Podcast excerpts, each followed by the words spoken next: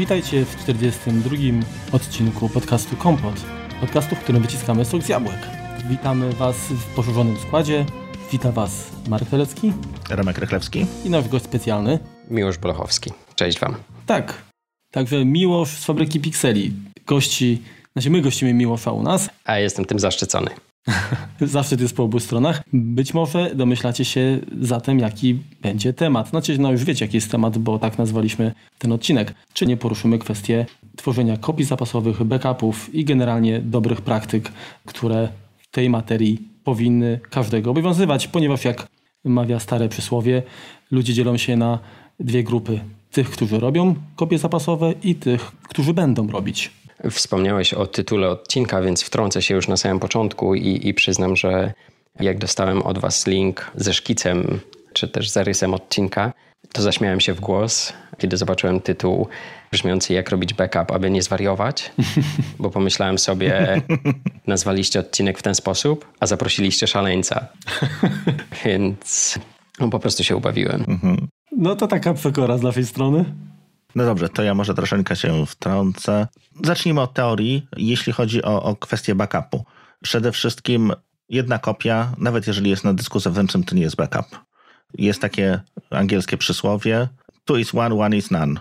Jeśli chodzi o dane, więc zawsze powinniśmy mieć coś w, co najmniej w dwóch miejscach. Ta druga instancja naszych danych, ten, ten, ten drugi dysk, ta druga karta pamięci, czy, czy, czy jakaś tam kopia w chmurze dopiero jest backupem, a jedna kopia, nieważne, że na tym dysku mamy napisane dysk backupowy, ale mamy tylko w jednym miejscu to zapisane, to nie jest kopia.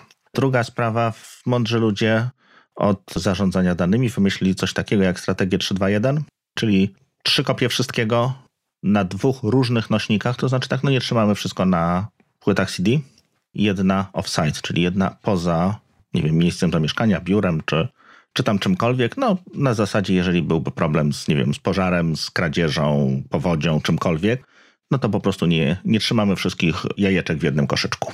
No dokładnie, jakiś backup offsite'owy tak zwany, tak? Czyli pomoże nas ustrzec nie tylko przed y, kataklizmem, ale nawet powiedzmy celowym działaniem jednostek, tak? No bo nie chodzi o zwykłą kradzież, tak? Jeżeli ktoś będzie miał w zasięgu macierz dyskową, czy, czy jakieś inne urządzenia potencjalnie wartościowe, tak? No to pewnie zabierze je ze sobą, a dane, które dla nas mogą mieć ogromną wartość, dla takiej osoby będą totalnie bezwartościowe i się nimi przejmować nie będzie. Dokładnie. Chociaż, chociaż może być tak, że jeżeli jesteśmy, nie wiem, powiedzmy, prowadzimy działalność a może to być na przykład zlecenie y, konkurencji, to właśnie te dane będą elementem najbardziej wartościowym. Tak, to co powiedzieliście jest w mojej opinii zupełnie oczywiste i podejrzewam, że e, większość e, słuchaczy będzie miała podobne zdanie na ten temat. Natomiast wiem z doświadczenia i, i niestety to w większości były bardzo przykre sytuacje, przez lata przekonałem się i, i po członkach rodziny, i, i przyjaciołach, i, i, znajomych bliższych i dalszych,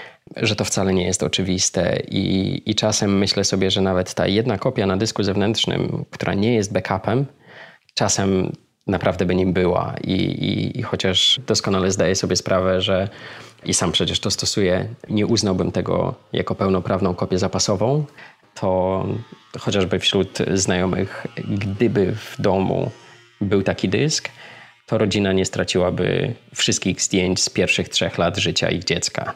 Na przykład. To jedna z takich bardziej przykrych sytuacji, ale, ale takie rzeczy się zdarzają, więc tak podsumowując ten wstęp, jeśli mogę sobie na coś takiego pozwolić, chciałbym tylko dodać, że jeśli dotychczas nie robicie żadnych kopii zapasowych, to niech to będzie chociaż ten dysk zewnętrzny. Niech on sobie będzie leżał w szufladzie i, i co jakiś czas, e, o tym pewnie będziemy mówić za chwilę więcej, mhm. ale niech na tym jednym dysku znajduje się, nawet jeśli to miały być dane sprzed miesiąca, czy, czy nieaktualizowane jakoś super często. Ale cokolwiek. Niech to cokolwiek będzie, dokładnie tak. Ja taką refleksję chciałem tutaj podać, bo generalnie dzisiaj już odchodzimy powiedzmy od pamięci optycznych, tak, czyli nie wiem, płyty CD, DVD i tak dalej. Kiedyś to było na porządku dziennym, ale z tego co pamiętam, to generalnie ta świadomość ważności naszych danych takich, które my tworzymy, była stosunkowo niewielka.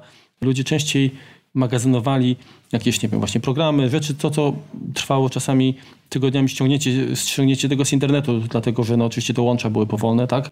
A jakoś tam, nie wiem, czy własne zdjęcia, czy dokumenty, które tam się tworzy, to tak z taką nonszalancją się do tego podchodziło.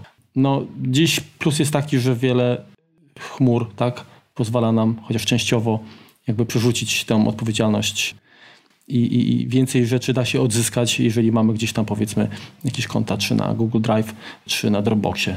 No zgadza się. Znaczy tak, wiesz, jeszcze jeśli chodzi o kwestię dokumentów, tak, no to jeżeli, nie wiem, zginęła nam, czy, czy poległa w trakcie boju, nie wiem, jakaś praca dyplomowa, praca magisterska, czy coś takiego, czy jakiś dokument, który stworzyliśmy, no to jesteśmy w stanie poświęcić czas i go odtworzyć, tak, napisać jeszcze raz, czy nawet tą naszą fantastyczną książkę którą zaczęliśmy pisać i, i, i nam się jakoś tam skasowała, czy uległa zniszczeniu, no to jesteśmy w stanie to napisać drugi raz, tak? No, poświęcimy na to rok, dwa nawet, ale napiszemy to. Natomiast zdjęcia czy filmy, szczególnie zawierające jakieś ważne wydarzenia, tak? No, generalnie dzieci, czy jakieś śluby, tego typu rzeczy, no to tego nie odtworzymy.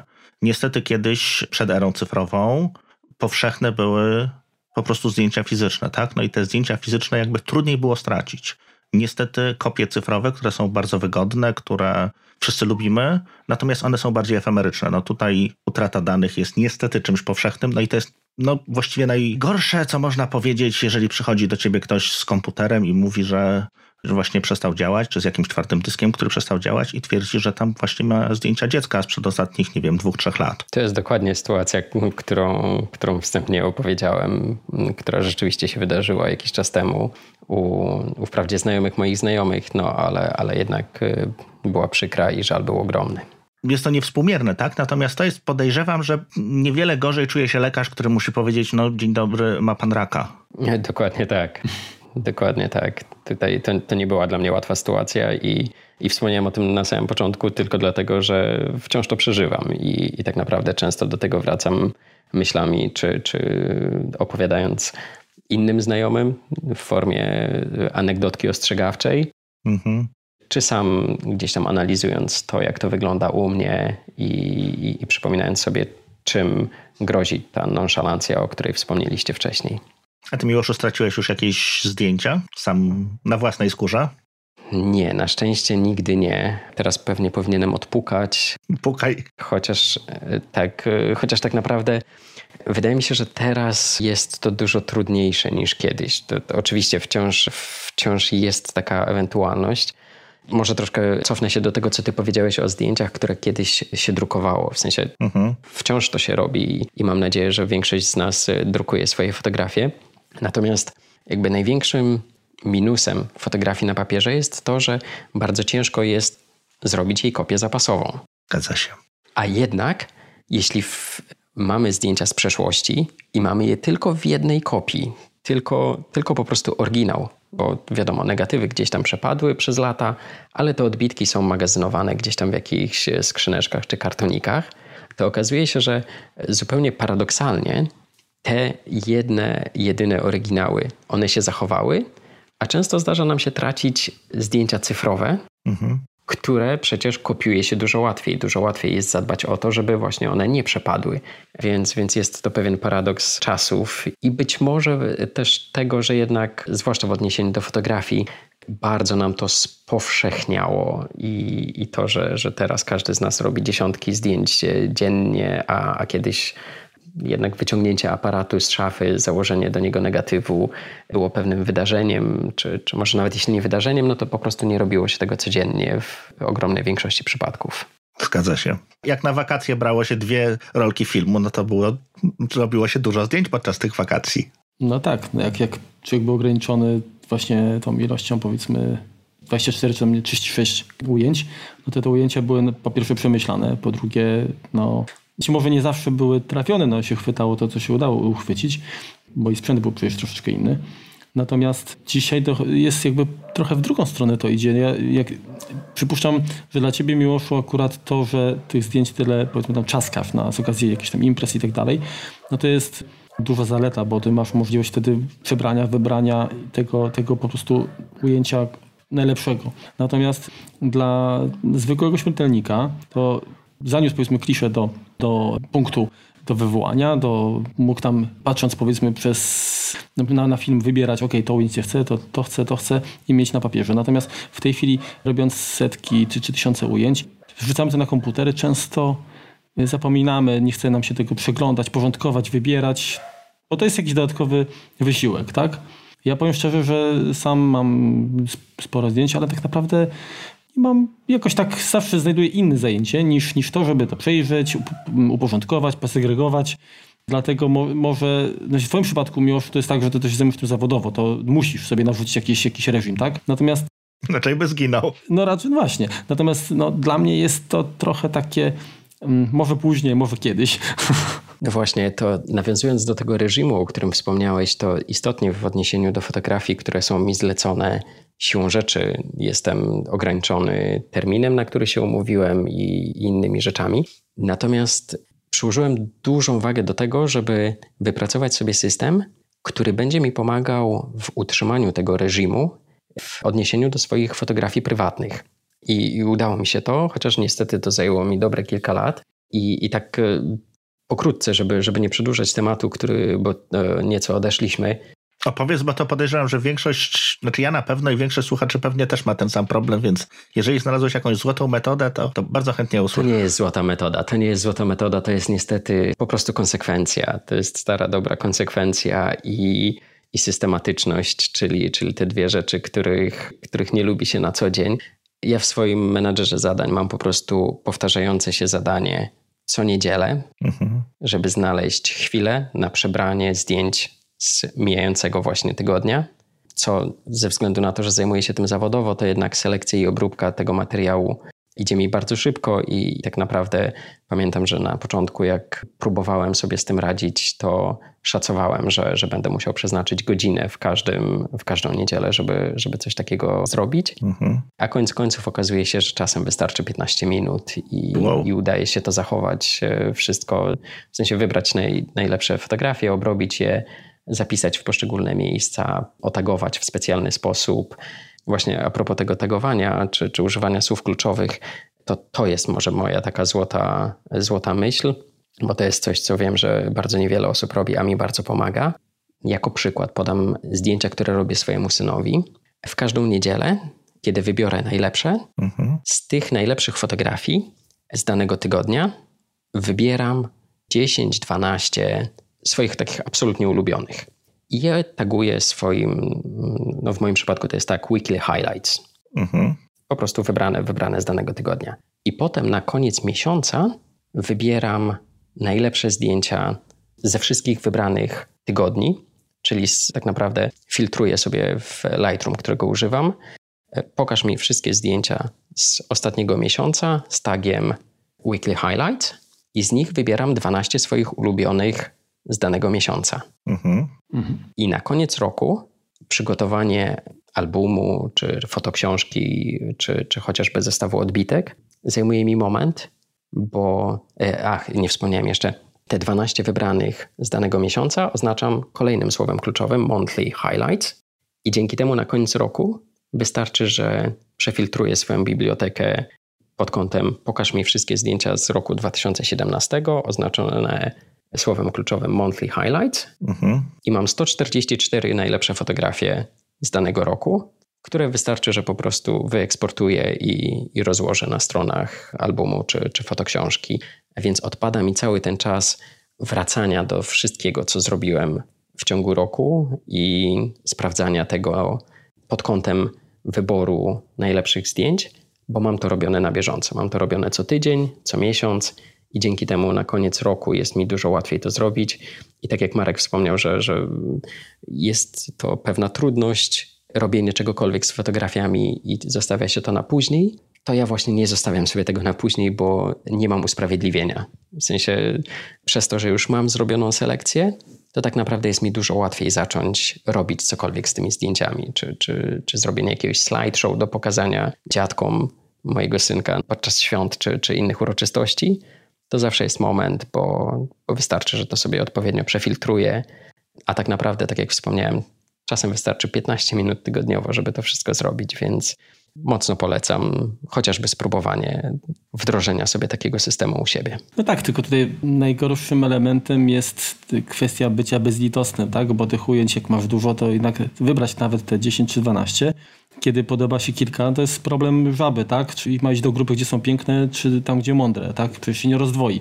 I które zdjęcie tak naprawdę no gdzieś tam pewnie jakiś dylemat pozostaje, tak? Tu oczywiście na pewno pomaga fakt, że jednak zajmuję się tym zawodowo, więc przychodzi mi to łatwiej, ale też, żeby nie było, że jestem jakimś nadczłowiekiem czy superbohaterem, ja te zdjęcia, które nie trafiły do Weekly Highlights, nadal zostawiam. Nie, no jasne. Tylko, tylko tak, tak mnie ciekawi, czy bardziej patrzysz okiem fotografa, w sensie, czy to jest dobre ujęcie, poprawne pod względem właśnie oświetlenia, głębi, ostrości i tak dalej, czy jednak e, mimo wszystko sentyment i powiedzmy ta zawartość e, ma większą rolę. Bo ja często jest tak, że ujęcie powiedzmy technicznie jest skiepszczone, krótko mówiąc, zdjęcie, ale akurat chwyta taką chwilę, takie, takie powiedzmy taką sytuację, która gdzieś tam jest mi bliska i, i to powoduje, że, że to zdjęcie jednak przechodzi dalej, krótko mówiąc. Dokładnie tak samo wygląda to u mnie. Moment i emocja zawsze są wyżej niż doskonałość czy nawet poprawność techniczna. Mhm. Okej. Okay. No dobrze, to teraz tak, bo w sumie trochę zeszliśmy, ale to i tak i tak jest ciekawa informacja. Myślę, że kwestia segregowania, tagowania i, i, i tego jest generalnie też sposobem na to, żeby się powiedzmy pomieścić, tak jeżeli mamy nasze, nie wiem, zasoby dyskowe ograniczone. Ale jakie generalnie kopie, jakie rodzaje kopii zapasowych w ogóle stosujecie? To może troszeczkę inaczej. Pytanie, pytanie pozostawię, natomiast może troszeczkę je zmienię. Jak wygląda kwestia, no bo zajmiemy się teraz tutaj fotografią, bo no to jest chyba, po to cię zaprosiliśmy, tak? Natomiast jak wygląda kwestia robienia kopii i co się dzieje od momentu wciśnięcia migawki, tak? Z tym zdjęciem, jaki jest jego workflow. W tym momencie poznamy też od razu metody robienia kopii jego prawdopodobnie. O wow. To jest złożone pytanie i to prawdopodobnie będzie długa odpowiedź, ale rzeczywiście postaram się od początku, od, od momentu naciśnięcia spustu migawki, bo, bo to rzeczywiście jest ten moment, w którym cały proces się rozpoczyna. I tak naprawdę teraz, w sensie w dzisiejszym świecie, jest to znowu dużo łatwiejsze niż było jeszcze kilka lat temu, kiedy większość aparatów, nawet tych półprofesjonalnych czy, czy profesjonalnych, posiadała jeden slot na kartę pamięci i to powodowało, że zawsze, nawet bez względu na to, jak bardzo dopracowany jest system kopii zapasowych od momentu zgrania zdjęć na komputer i, i tego, co się dzieje z nimi potem, to i tak istniało duże ryzyko, że coś się stanie z kartą. Mhm. I co wtedy? Co jeśli nie będę mógł z niej odczytać zdjęć? I, i tak naprawdę już e, kilka lat temu zacząłem się nad tym zastanawiać, e, właśnie tworząc sobie takie scenariusze w, w głowie, co jeśli nie będę mógł odczytać zdjęć z karty. Wchodziłem ten system na, na dwa sposoby. Zawsze korzystałem z dwóch aparatów jednocześnie mhm. na, na specjalnych paskach, tak żeby mieć z, w jednej ręce jeden, w drugiej drugi. Mhm. Poniekąd wiązało się to z tym, że używam obiektywów stałoogniskowych, więc zawsze chciałem mieć dwa różne kąty widzenia pod ręką. Natomiast to pomagało mi uspokoić mnie, że jeśli z kartą z jednego aparatu coś się stanie, to zawsze będę miał te same lub zbliżone momenty z drugiego wrócisz z czymś, co jeszcze da się po prostu klientowi pokazać. No. Dokładnie tak. I może to nie będą właśnie zbliżenia, albo to będą tylko zbliżenia, a nie będzie szerszych kątów. Mhm. To jednak wciąż to będzie coś, z czego prawdopodobnie będę mógł złożyć jakiś materiał. No i wyjdziesz z twarzą, no. Dokładnie. Drugim sposobem, o którym w, wspomniałem, było używanie kart pamięci o małej pojemności i częsta ich rotacja. Za każdym razem, kiedy miałem chwilę wolnego, bo w reportażu są wiadomo momenty spokojniejsze i te, gdzie jakby ciśnienie i, mhm. i ilość rzeczy przed obiektywem, wiadomo, jest, jest, jest tego sporo, to w tych spokojniejszych momentach przekładałem karty. Wiecie, miałem systemy, w której kieszeni mam które karty, gdzie były pełne, gdzie były puste, gdzie były w połowie zapełnione i cały czas robiłem rotację, między innymi właśnie po to, żeby w razie gdyby któraś karta padła, to żebym nie stracił całego fragmentu jakiejś tam uroczystości, czy no, nie wspomnieliśmy tego, ja zajmuję się głównie fotografią ślubną i, i reportażem ślubnym właśnie. i zależało mi na tym, żeby nawet gdyby karta okazała się niesprawna, nie mógłbym odczytać z niej danych, nie udałoby się ich odzyskać, to nie straciłbym na przykład przysięgi młodych, mhm. tylko kilka różnych fragmentów, które byłyby stosunkowo krótsze i, i ponownie, tak jak wspomniałeś, pewnie wyszedłbym z twarzą. Na szczęście to się nigdy nie zdarzyło. Nigdy nie musiałem wykorzystać tego systemu, mhm. z którego i tak korzystałem. Wiesz co, no to jest przykład tak zwanej zdrowej paranoi. O, jakie ładne określenie. To czy miałeś ubezpieczenie, ale nie, nie wykorzystałeś tego ubezpieczenia, tak nazwijmy. Tak, dziękuję. Chociaż zdrowa paranoja bardzo mocno mi się spodobała. Nigdy nikt tego tak, tak ładnie i dyplomatycznie nie określił. Spotykałem się z dużo, z dużo bardziej prześmiewczymi lub złośliwymi nawet komentarzami.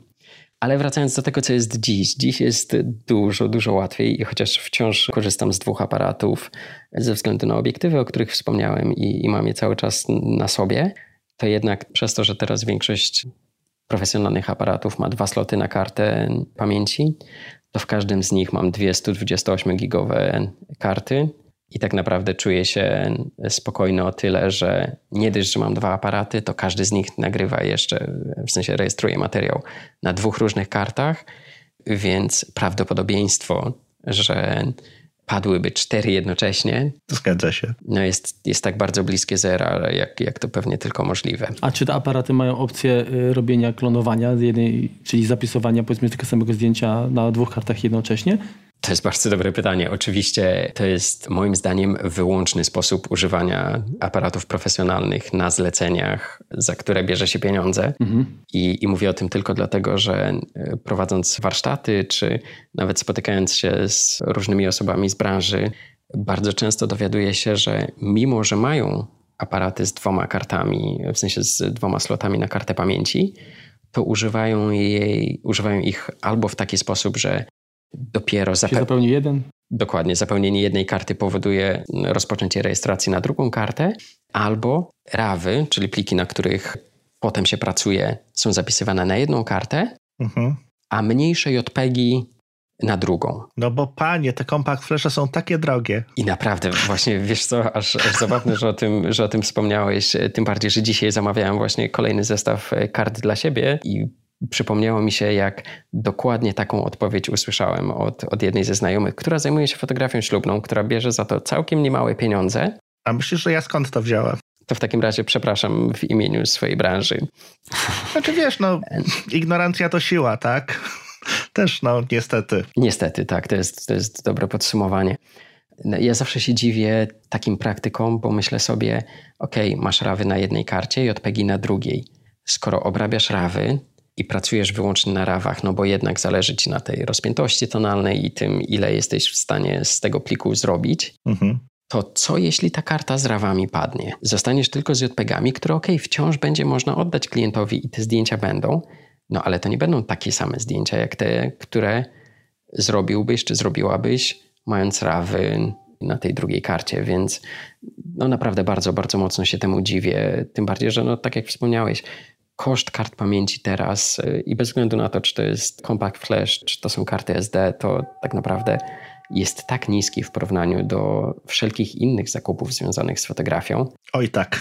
Że y, nie jestem w stanie zrozumieć, dlaczego ktoś mógłby na tym oszczędzać. I, i to tak naprawdę mm, to jest oszczędność bardzo, bardzo pozorna, moim zdaniem.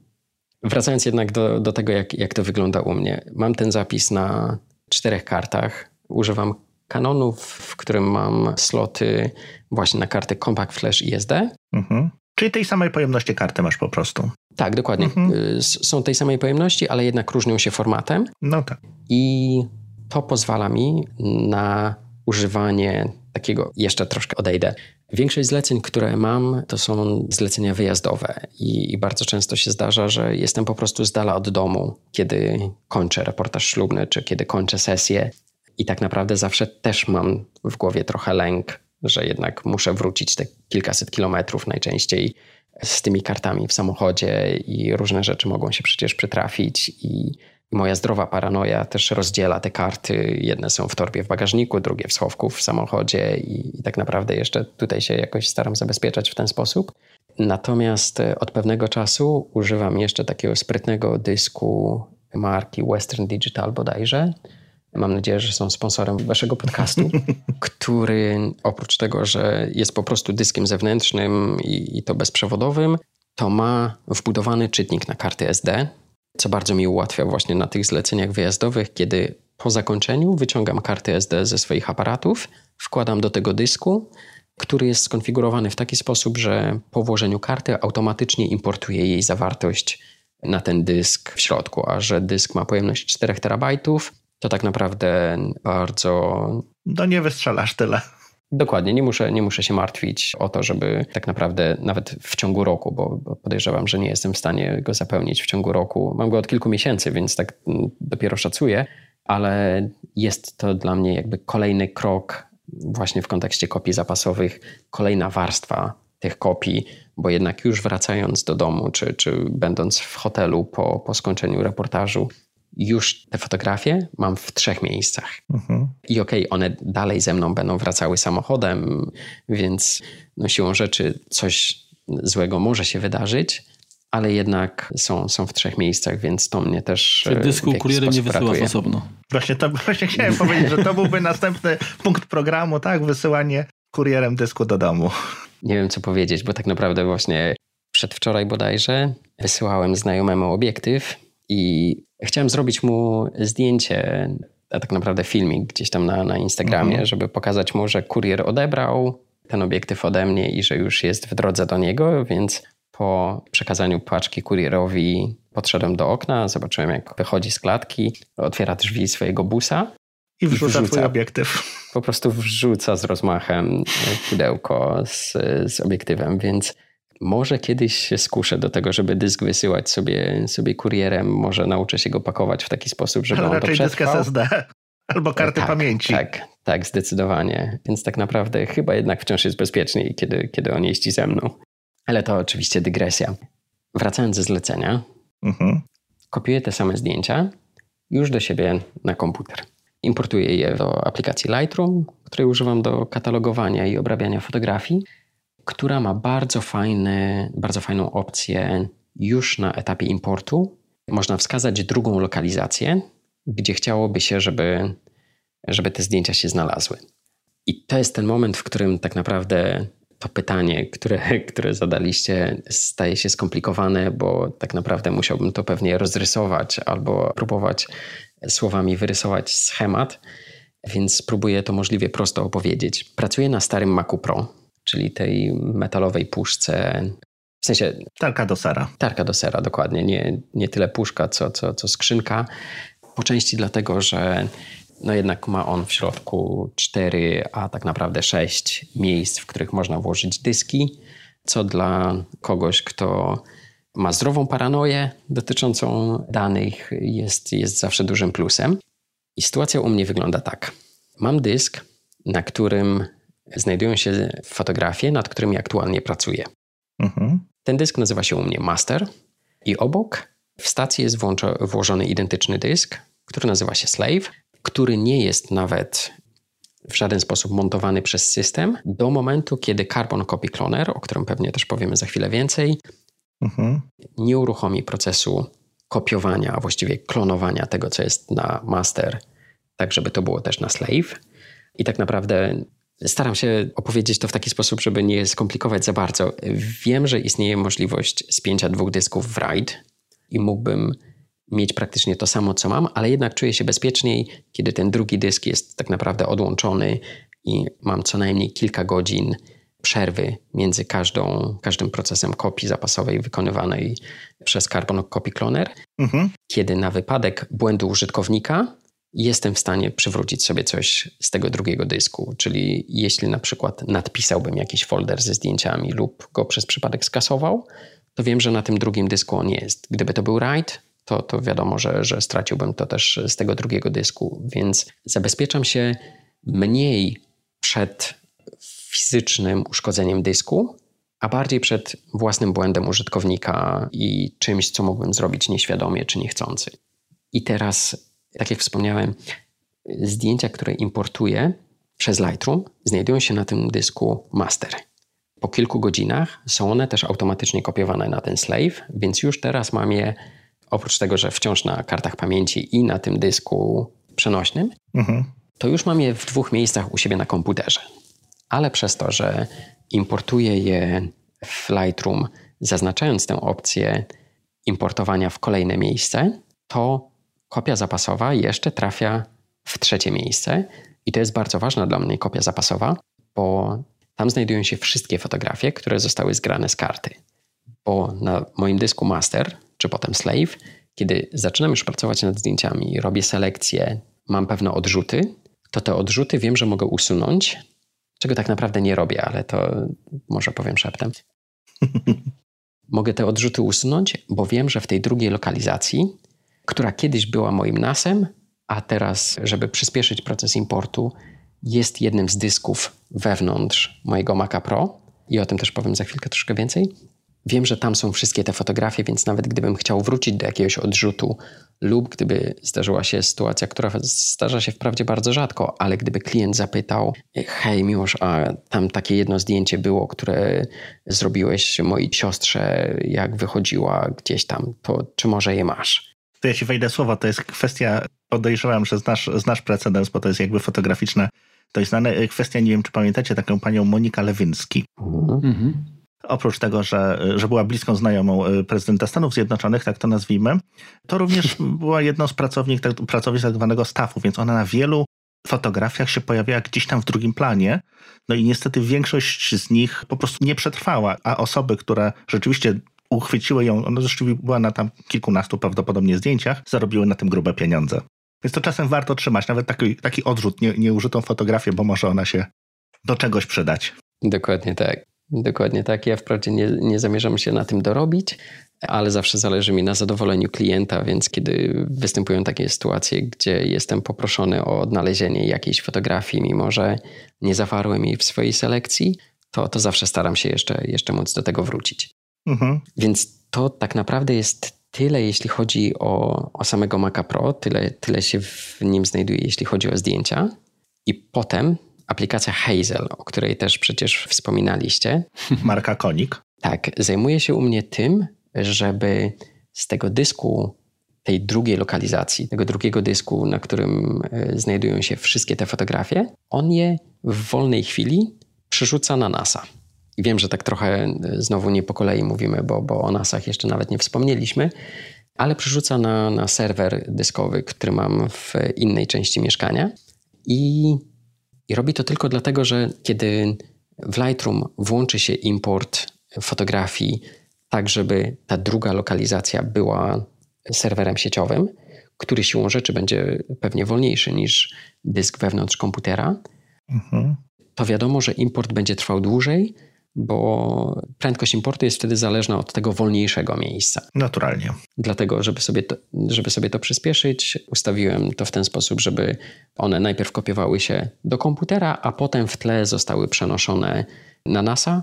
I robi to prosta akcja, która sprawdza w zadanym folderze, które katalogi zostały stworzone wcześniej niż 24 godziny temu. Uh-huh i po prostu je przenosi, przenosi do odpowiedniej lokalizacji na NASie. Czyli tak naprawdę jeszcze przez dobę one są u mnie na komputerze, a tak naprawdę następnego dnia gdzieś tam w tle, w trakcie pracy, czasem tylko widzę w aplikacji iStat Menus, że coś tam się dzieje w tle, bo, bo jest spory upload gdzieś tam w sieci wewnętrznej. Mhm. Dobrze, a powiedz mi teraz jeszcze jedną rzecz, bo to mhm nie jest jak gdyby krytyczne dla samego backupu, natomiast robisz zdjęcia w RAWach, mhm. czyli masz te pliki dla Canona w tym momencie CR2. Mhm. Piątki Mark 3 używasz, czy 4 teraz? Mark 4. Mark 4. sztuki Mark 4 już mam. Czyli dalej CR2. Tak. To zostajesz przy tych CR2, czy przechodzisz do DNG? Zostaję przy CR2. Nie boję się tak bardzo. Mhm. Może gdybym używał troszkę bardziej egzotycznych aparatów, to być może wtedy rozważyłbym przejście do, do DNG i jakąś tam konwersję w międzyczasie. Natomiast sam format CR2 jestem dość spokojny, a nawet gdyby okazało się, że rzeczywiście on ma pójść w niepamięć, czy zastąpiony, czy miałby być zastąpiony czymś innym, to z pewnością jeszcze będę miał czas, żeby, żeby go przekonwertować. Mhm. I po prostu teraz nie tracę na to ani, ani czasu, ani, ani cykli procesora. Jasne. A tak z ciekawości spytam, bo wy to jesteście takie wygi, ja tam takich rzeczy nie robię, tam jakieś rawy, to, to w ogóle dla mnie jest, znaczy nie, nie to, że mówię Terra Incognita, ale, ale generalnie nawet nie mam takich źródeł, żeby takie pliki generować. Natomiast z tego co wiem, no to wiadomo, że one są dość pokaźnych rozmiarów, przynajmniej potrafią być. Mhm. W związku z czym przy twojej wieloletniej działalności, e, jako że masz na pewno, to nie wątpię, zdjęcia łącznie z tymi pierwszymi, ta przestrzeń dyskowa, którą zajmują wszystkie do tej pory wystrykane ujęcia, e, to już na pewno nie, jest, nie, nie są gigabajty, a terabajty. Jesteś, zdradzisz, ile tego jest? To nie jest żadna tajemnica, ale tak, rzeczywiście to, to są terabajty. Importując materiał z ostatniego ślubu, w swoim katalogu Lightroom przekroczyłem ilość 100 tysięcy fotografii ślubnych, które oddałem klientom. Wow. Więc, więc tyle jest już e, zachowane gdzieś tam właśnie od 2004 roku i, i tak oczywiście pierwszy ślub wciąż mam i jeśli zdarzyłaby się jakaś sytuacja, że klient chciałby swoje pliki, bo nie ma swojego pendrive'a, chociaż w 2004 to pewnie nie ma swoich płyt, mhm. to oczywiście będę, będę w stanie to odtworzyć. Natomiast obecnie te zdjęcia zajmują mi, żeby was nie skłamać, na swoim nasie aktualnie mam 11 terabajtów przestrzeni, a one wydaje mi się, że mieszczą się w 7. Więc to nie jest aż tak bardzo dużo. W sensie. E, Wiesz, bardzo terabajtów... mnie pocieszyłeś. Miłosz, bardzo mnie pocieszyłeś. Dziękuję ci. Okej, okay, a dlaczego? Bo ja mam tylko terabajt. Ach, okej. Okay. To... Znaczy wiesz, zdjęć rodzinnych, tak? Te, takich no właśnie tak. Takich no, to klasycznych. Ja podejrzewam, że nie mam jakoś dużo więcej swoich prywatnych, bo, bo myślę, że w trzech się zamykam bez problemu. Czyli razem jest już dziesięć. E, tak, tyle że wiecie, domyślam się, że 10 terabajtów 3 czy 5 lat temu robiło ogromne wrażenie. Mhm. Teraz można kupić 12-terabajtowy dysk. Jeden. Zgadza się. Jeden 3,5 calowy dysk, który ma 12 terabajtów. To, to tak naprawdę, wiecie, tak jak wy, jestem entuzjastą technologii, a nie mieści mi się to w głowie, że można mieć jeden 3,5 calowy dysk, który ma 12 terabajtów pojemności i to pewnie jeszcze będzie rosło. Być może już nieznacznie, ale, ale pewnie jeszcze, jeszcze wciąż. Więc tak naprawdę całą zawartość swojego NASA mógłbym skopiować na jeden dysk i, i mieć kopię gdzieś tam na, na wsze czasy, zwłaszcza gdyby był mhm. odłączony, ale o tym też, też pewnie jeszcze, jeszcze, jeszcze powiemy więcej. Więc tak naprawdę to nie są aż tak duże wartości, jak można by szacować, chociaż z drugiej strony, no jednak siłą rzeczy muszę utrzymywać te, te dane. Jakiś reżim, tak. Tak, to, to bardziej miałem na myśli to, że jednak, wiecie, muszę dokupować te dyski co jakiś czas. Mhm. Muszę jednak tego NASA mieć. A dużo ci padło dysków y, w międzyczasie? E, znowu muszę odpukać. nie, nigdy żaden. No to, to super. Mi, mi osobiście żaden. Ratowałem gdzieś tam znajomych czy, czy przyjaciół próbami e, odzyskiwania, które, które często kończyły się sukcesem. E, natomiast mi nigdy, nigdy się coś takiego nie, nie, nie przydarzyło i, i właśnie ta zdrowa paranoja, o której Remek powiedział, wydaje się być tutaj tak naprawdę mocno na wyrost, bo wszystko, co do tej pory zrobiłem w kwestii kopii zapasowych, nigdy mi się jeszcze nie przydało. I aby tak było jak najdłużej. No po to się to robi, prawda? Oczywiście. Po to to jest właśnie i, i wszyscy powinniśmy sobie życzyć, żeby nie musieć korzystać z tych kopii zapasowych. I mi jak dotąd się to udaje, ale oczywiście jestem absolutnie przekonany, że kiedyś mi się przyda, bo, wszyscy, wszyscy się z tym zetkniemy i prawdopodobieństwo, żeby tego uniknąć jest z kolei tak niskie, że podejrzewam, że naprawdę każdemu się to przydarzy. Czy to przez właśnie głupi błąd użytkownika, który najczęściej jest napisaniem danych, albo, albo awarie, czy dyskowe, czy nie wiem, jakieś wyłączenie prądu bez UPS-a, też przecież może, może sprawić, że coś tam się nie zapisze, albo, albo właśnie, że dysk stanie się bezużyteczny. Więc y, jestem w gotowości. To jest, wiesz co, ja sobie to tłumaczę w ten sposób, że, że to jest taki koszt spokojnego snu, tak? No ja jestem akurat taką osobą, że jestem odpowiedzialny nie tylko za swoje dane, ale też za dane jakichś klientów. W sumie tak jak i ty. Mhm. No bo to też są, też są dane klientów. No i w momencie, kiedy ja miałbym świadomość, że te dane są niezabezpieczone, ja miałbym po prostu problem z zaśnięciem. Dokładnie, tak, tak samo wygląda to u mnie. Teraz tak jeszcze pokrótce, co dzieje się z zdjęciami potem, to wspomnieliśmy wprawdzie o tym, o wysyłaniu do chmury i, i tego typu rzeczach, więc tak szybciutko próbowałem wielu, wielu różnych rozwiązań. dotyczących wysyłania tego, co jest na moim nasie, mhm. Właśnie do chmury. I e, tak jak Remek powiedział już na samym początku, musi być ta kopia offsite. Musi być coś, co nie znajduje się w mieszkaniu, w biurze, w pobliżu komputera, czy to właśnie na wypadek pożaru, kradzieży, czy, czy jakiegoś tam zalania. Więc to, że ja mam te, te wszystkie zdjęcia na nasie, wciąż mnie nie ratuje, bo jeśli znowu odpukać, ktoś się włamie i wyniesie mi tego NASA, no to ja to stracę. Więc próbowałem przenieść zawartość tego NASA do chmury, korzystając z CrashPlanu i z Backblaze'a i, i nawet wysyłając do tego amazonowego S3 i, i próbując to, to w ten sposób rozwiązać. To w większości są trochę bardziej skomplikowane rzeczy niż Dropbox czy Google Drive, ale no chciałem się zabezpieczyć w ten sposób i okazuje się, że tak naprawdę nie ma, wciąż nie istnieje fajne rozwiązanie, które pozwalałoby na przechowywanie tak dużej ilości danych w chmurze, bo te 7 czy 11 terabajtów, o których wspominałem wcześniej, być może na niektórych robi wrażenie, przypominając to, że teraz już są dyski pojedyncze, które. No pewnie. Które mają tę pojemność. Chciałem, chciałem wspomnieć o tym, że jednak to nie są aż tak duże wartości, to dla chmury wciąż są.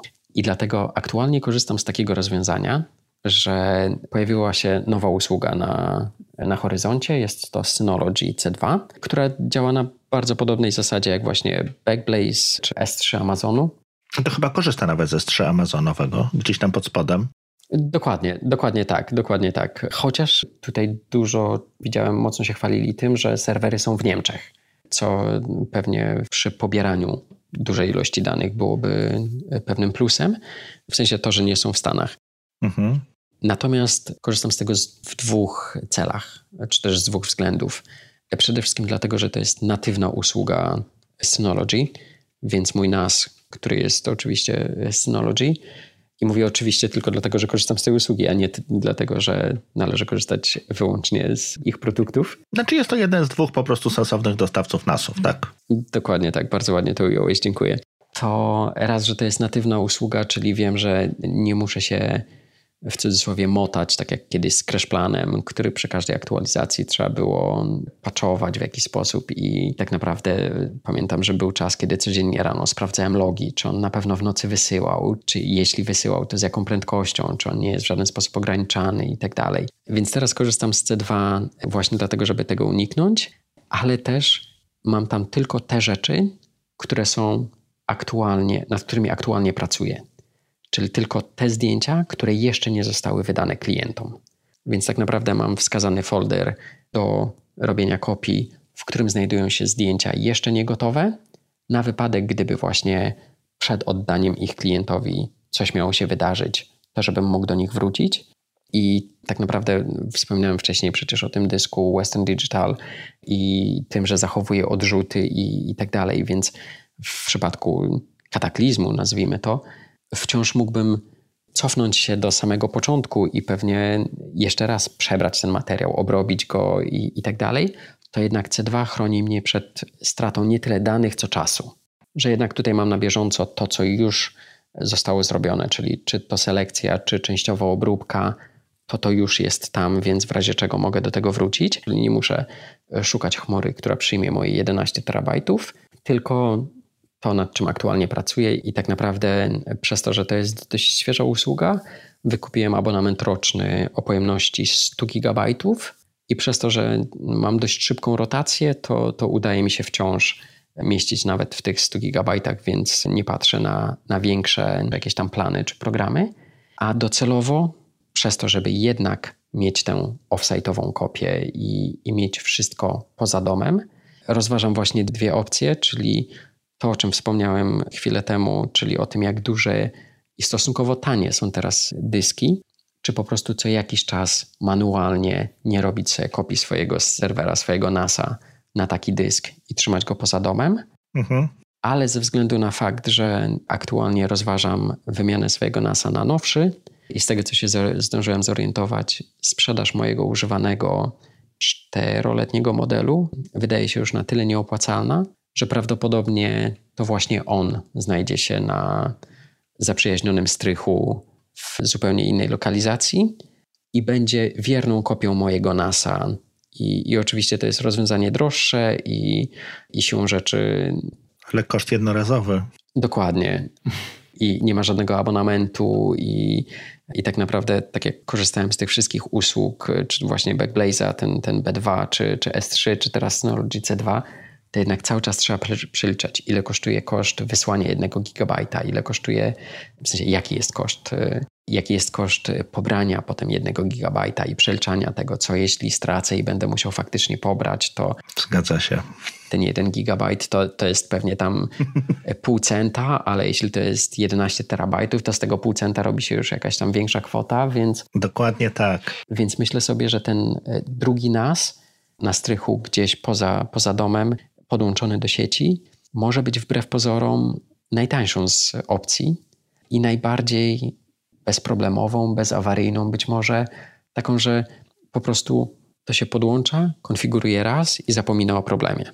I tak naprawdę to właśnie kończąc to, jak to wygląda u mnie, wydaje mi się, że to powinno być takie podsumowanie tego, jak powinna wyglądać kopia zapasowa, czyli że ona powinna być automatyczna. To powinno być coś, co nie wymaga absolutnie żadnego wkładu ze strony użytkownika, bo temu, jak wszyscy wiemy, nie można ufać, nawet jeśli to my sami jesteśmy użytkownikiem. Zgadza się. To, żeby to jednak było zautomatyzowane w całości. I tak sobie myślę, że właśnie jeśli jeden nas wysyłałby, wysyłałby się do drugiego NASA, to, to byłoby to jedno z prostszych i, i tak naprawdę zapewniających największy komfort, przynajmniej dla mnie, rozwiązań. Czyli na, na chwilę obecną, jeżeli chodzi o aplikacje, które nadzorują jakby automatyzację y, tworzenia kopii, y, to z tego co pamiętam wymieniłeś dwie, czyli Carbon Copy Cloner, tak? Zgadza się. Które robi backup mastera na slave'a. Czy to jest butowalna kopia z całego dysku? Nie. Wybierasz tylko, tak? Jakieś foldery? Nie, bo tak naprawdę master to nie jest u mnie dysk z systemem. A, okej. Okay. To jest, to jest tylko dysk z danymi, nad którymi pracuję. U mnie sytuacja wygląda tak, że w tym starym Macu Pro, którego absolutnie uwielbiam, są cztery zatoki na 3,5 calowe dyski, w których można włożyć też 2,5 e, calowe, e, rzecz jasna, mhm. za pośrednictwem takiej specjalnej przelotki, szufladki. No, koszyczka. Dokładnie. Tak. O właśnie, to e, tam są jeszcze dwa napędy 5,25 cala. Ja korzystam tylko z jednego i w tym drugim mam włożone dwa dyski SSD z których jeden jest właśnie systemem, który oczywiście też jest kopiowany na inny dysk. Jest to kopia butowalna, bo no nie ma możliwości, żeby takiej kopii nie robić. W sensie uważam, że każdy, kto pracuje przy komputerze, w sensie inaczej, kto używa komputera. Którego komputer jest narzędziem pracy, tak. Mhm. Dokładnie tak. Musi mieć kopię zapasową butowalną na wypadek jakiegokolwiek kataklizmu, w cudzysłowie rzecz jasna, żeby móc uruchomić możliwie szybko komputer. Bez żadnego tam instalowania systemu na nowo, bez niczego. Jeśli padnie ten jeden SSD albo ja coś namieszam jako użytkownik, wiem, pobawię się kernelem nie w taki sposób, w jaki powinienem, to muszę mieć możliwość w ciągu kilku minut uruchomienia systemu, uruchomienia komputera z butowalnej kopii. A drugi dysk SSD, który jest u mnie, jest przeznaczony wyłącznie na katalog Lightroom, w którym pracuję. Mhm. Więc jeszcze tutaj chciałem rozdzielić tak, żeby pracowało mi się możliwie wygodnie i możliwie wydajnie, to żeby chociażby ta ilość operacji na sekundę nie była żadnym ograniczeniem. Jeśli pracuję w Lightroom, to pracuję na osobnym dysku niż, niż to, co robi system, w sensie niż, niż dysk, na którym jest system, więc nie jestem w żaden sposób ograniczony czy spowolniony jakimiś tam operacjami wykonywanymi w tle przez, przez system. Czyli te, te, te klony tworzysz w CCC, tak? Dokładnie tak. Carbon Copy Clonerem, natomiast y, na NASA wysyłasz drugą aplikację, tak, którą y, tutaj wymieniłeś, czyli Hazelem. Czynnościami, tak, stworzonymi w Hazelu. Dokładnie. I, I oczywiście Hazel u mnie zajmuje się wieloma innymi rzeczami i, i często to jest taka roszada między dyskami. I, i tak jak przecież znasz Hazel pewnie lepiej niż ja, więc wiesz, jak, jak wiele można w nim zrobić. No to zgadza się. Więc ja lubię go bardzo za to, że trochę łatwiej niż w Carbon Copy Cloner można przefiltrować pewne rzeczy. Mhm. Że, że Carbon Copy Cloner jest fantastyczny, jeśli chodzi o skopiowanie całego dysku lub nawet fragmentu dysku, ale nie ma tam możliwości filtracji tego w żaden sposób. Tak jak wspomniałem, u mnie ten folder, jeśli jest starszy niż 24 godziny. Tak, czy po kwestii daty, tak? Do... Dokładnie. Mhm. Czy jakieś tagi, nie? To, to też jednak. Dokładnie tak. Te możliwości są po prostu niesamowite. A ja mam pytanie jeszcze, czy, no bo właściwie są dwa chyba takie programy najbardziej popularne, jeżeli chodzi o tworzenie klonów, czyli właśnie Carbon Copy Cloner i SuperDuper. Czy ten drugi testowałeś, sprawdzałeś, czy to od początku po prostu jakoś, jakiś jesteś przywiązany do, do CCC i, i, i tyle? Jest dokładnie tak, jak mówisz. Często jest tak, że po prostu, ja przynajmniej tak mam, że jeśli znajduję rozwiązanie, które spełnia moje oczekiwania, to już. To już nie szukasz, nie badasz. Dokładnie, już nie sprawdzam alternatyw. I aplikację SuperDuper znam wyłącznie ze zrzutów ekranu. Nigdy nie miałem jej nawet zainstalowanej, bo, bo odkąd poznałem Carbon Copy Cloner i okazało się, że on spełnia wszystkie moje oczekiwania i jestem w stanie go obsłużyć w taki sposób, w jaki, w jaki bym chciał i w żaden sposób mnie nie ogranicza, to nigdy nie zaglądałem nawet do, do tego drugiego. Mhm. Co rzecz jasna nie oznacza, że, że on jest w jakiś sposób gorszy, bo kompletnie go nie znam i tak jak wcześniej wspomniałem o Synology, używając go w jednym zdaniu z, ze słowem oczywiście, jest identyczna sytuacja. Prawdopodobnie gdyby mój pierwszy kontakt z NASem to był QNAP, to pewnie do dziś bym go używał i, i wymieniał na kolejne modele tej marki. Tutaj sytuacja jest identyczna. Mhm. Znaczy tak, ja zaczynałem akurat od y, SuperDupera. Przypadkiem po prostu na niego padło. Funkcjonalnością nie odbiegał, on w którymś momencie miał problem z jakąś nową wersją systemu i dlatego przeszedłem na Carbon Copy Clonera i, i zostałem. Bardzo podobne programy. Tak, oczywiście. Używam, używam Time Machine u siebie tak samo, mhm. bo jednak jestem backupowym freakiem, więc skoro mogę, to korzystam. Tym bardziej, że została mi kiedyś taka dwudyskowa macierz firmy Lat... Lassie. Nie wiem, jak się... Lassie właśnie. Nigdy nie wiedziałem, jak to się wypowiada. Lessie. która działa w, pod Firewire, 800 w moim przypadku. Mhm. Więc jak ją pokupnie Maca Pro, odnalazłem ją gdzieś w szufladzie, praktycznie przez przypadek. I, i pomyślałem, ok, to jest super rzecz, żeby podłączyć właśnie pod Firewire i bez obciążenia procesora móc robić transfer właśnie do Time Machine na tę macierz co, co jest super, bo to jest ciche, nie wymaga zasilania i, i tak naprawdę kiedyś używałem klienta Time Machine na NASie, ale za każdym razem jednak odczuwałem, że coś tam się dzieje w tle. Mm, zwłaszcza, że Time Machine robi kopię często i wiadomo, to jest kopia przyrostowa, ale musi przeskanować, mhm. Co już było tam, a co, je, co nowego znalazło się tutaj. Więc takie sprawdzanie w tę i z powrotem mocno odczuwałem to, że to pracuje na nasie, więc skorzystałem z takiego lokalnego rozwiązania, które tak naprawdę równie dobrze mógłbym korzystać z dysku, który jest wewnątrz mojego Maca, ale tam już wszystkie mają swoje zadania rozdzielone, więc po prostu na Time Machine przyszła jedyna rzecz, którą aktualnie mam zewnętrzną. Ale tak, korzystam z Time Machine, może inaczej. Time Machine się u mnie wykonuje, ale nie korzystam z niego ponownie. No nie miałem jeszcze takiej potrzeby. Tutaj oczywiście kopiuję wyłącznie swój dysk systemowy, więc tak naprawdę tutaj najbardziej mi zależy na rzeczach, które mam na pulpicie. Mhm. Jeśli przez przypadek coś, coś miałbym usunąć, to, to wydaje mi się, że przez Time Machine powrót byłby najszybszy. Mhm. Aczkolwiek Time Machine na przestrzeni lat bardzo mnie drażni i frustruje tym, że w pewnym momencie, i dzieje się tak u mnie zawsze, bez względu na system, z którego korzystałem i na to, czy kopia jest wykonywana lokalnie, czy, czy właśnie po sieci, zawsze dochodziłem do takiego momentu, kiedy wyświetlał mi się komunikat informujący, że w tym momencie Time Machine nie jest w stanie wykonać kolejnej kopii zapasowej i jedyne co może zrobić, to zacząć ją od nowa. Potwierdzam. I, i to jest. Też zawsze tak miałem. To jest troszkę frustrujące. Ostatnio nawet wrzuciłem na, na Twittera zrzut ekranu, gdzie yy, wydaje mi się, miałem rok czy, czy, czy nawet więcej niż kilkanaście miesięcy historii danych ze swojego dysku systemowego, bo, bo w tej macierzy mam teraz dyski takie, które są bodajże 2,5 raza większe mhm. Niż e, mój dysk systemowy, więc to zdążyło się gdzieś tam nazbierać. Mimo, że wciąż przestrzeń tam była jeszcze wolna i to całkiem sporo, to jednak Time Machine odmówił posłuszeństwa w którymś momencie i, i poprosił o wykonanie kopii od nowa, czyli, czyli tak naprawdę usunął całą tę historię, e, która moim zdaniem jest największą siłą Time Machine, ale żeby nie mówić o nim źle, o nim czy o niej jako usłudze, tak jak wspomniałem o tym jednym dysku zewnętrznym na samym początku, jeśli nie robicie nic, to Time Machine i tak będzie super. Zgadza się.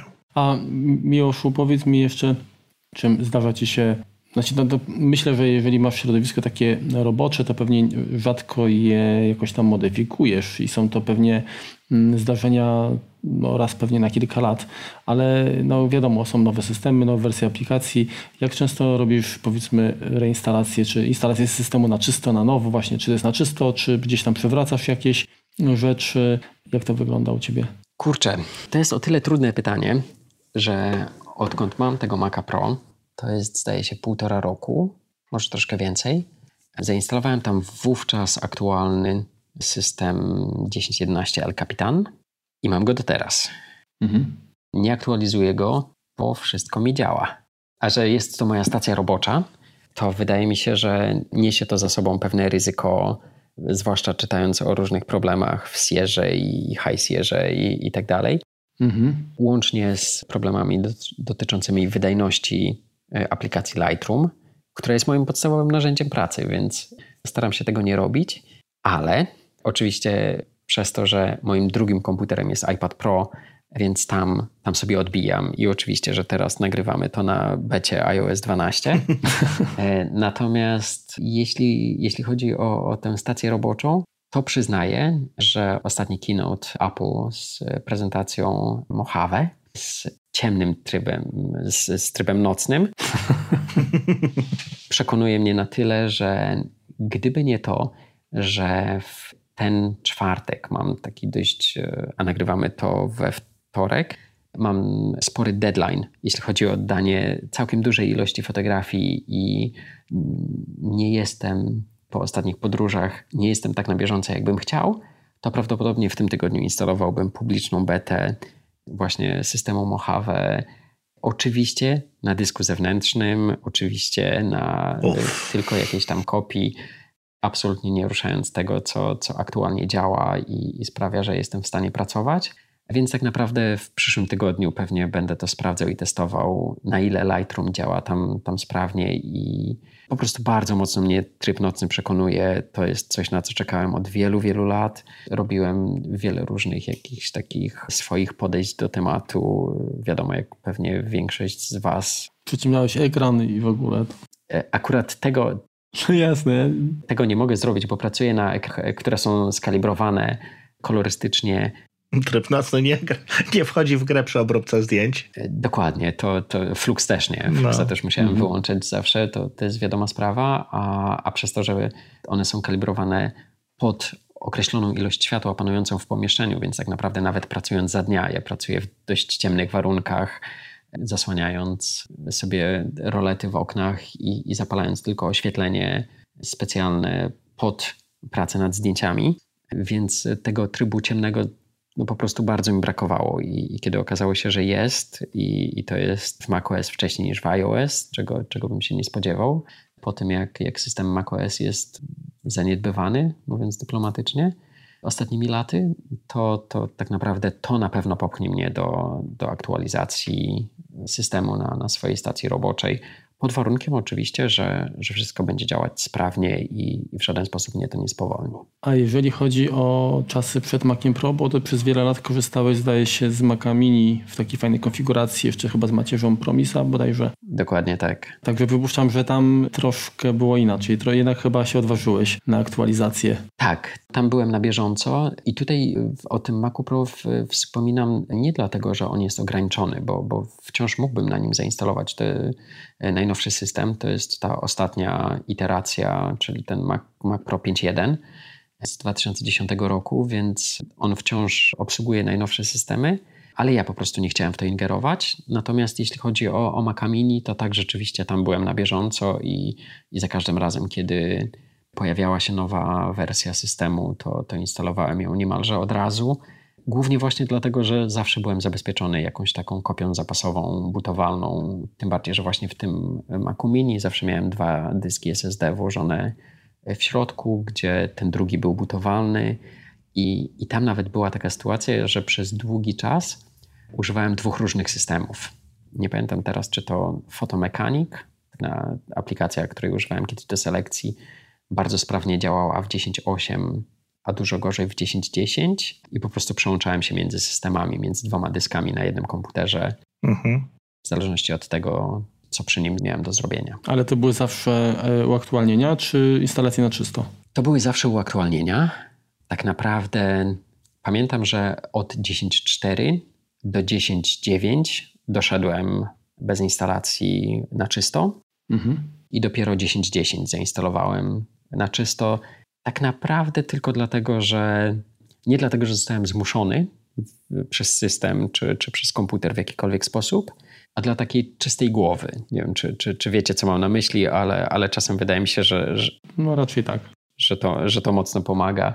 E, pamiętam, że w artykule o, o Hazel, który kiedyś tak. gdzieś tam współtworzyłem, wspomniałem o tym, że właśnie, żeby mieć świadomość takiego czystego systemu, to właśnie używam aplikacji Hazel, która czyści mi ten katalog pobrane, czyści mi pulpit w taki sposób, żeby właśnie nie mieć tego zaśmieconego, nawet jeśli w cudzysłowie jest on gdzieś tam zaśmiecony w piwnicy, nazwijmy to. Okej. Okay.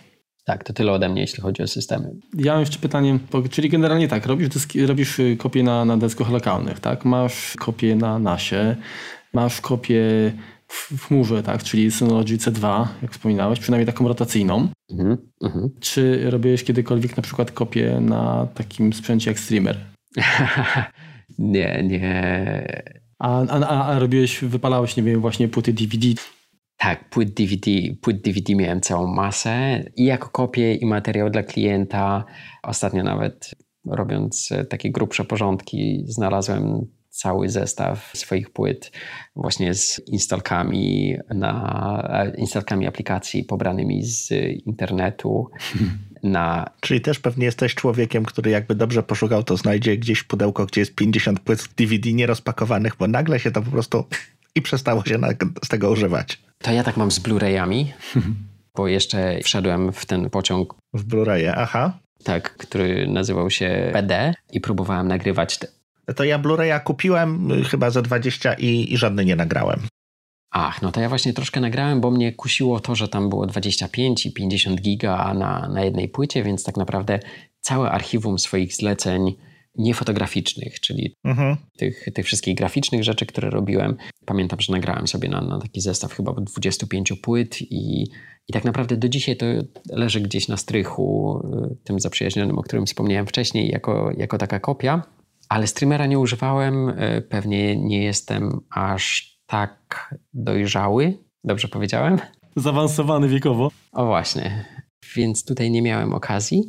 Tak jeszcze jak teraz podsumowywałeś e, to, co powiedziałem o, o kopiach zapasowych, to, to zdałem sobie sprawę jeszcze z tego, że nie powiedziałem o tym na przykład, że właśnie na tym zaprzyjaźnionym strychu mam swoje prywatne fotografie na twardym dysku 3,5 calowym, które sobie po prostu leżą, które po skończeniu roku ubiegłego, 2017, po prostu przywiozłem ten dysk, włożyłem go tutaj u siebie do komputera, skopiowałem wszystkie rawy, wszystkie obrobione JPEGi i tak dalej na ten dysk i ponownie zawiozłem go, go tam na, na strych, więc jeśli chodzi o swoje prywatne fotografie, to jest to kolejna offsite'owa kopia, którą mam i mówię kolejna, bo oczywiście, tutaj też właśnie z naciskiem na oczywiście, używam iCloud Photos.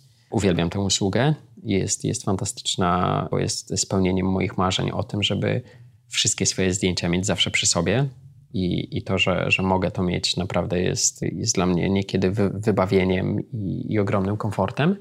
Więc JPEGi, czyli już moje obrobione zdjęcia, wrzucam jeszcze do iCloud Photos.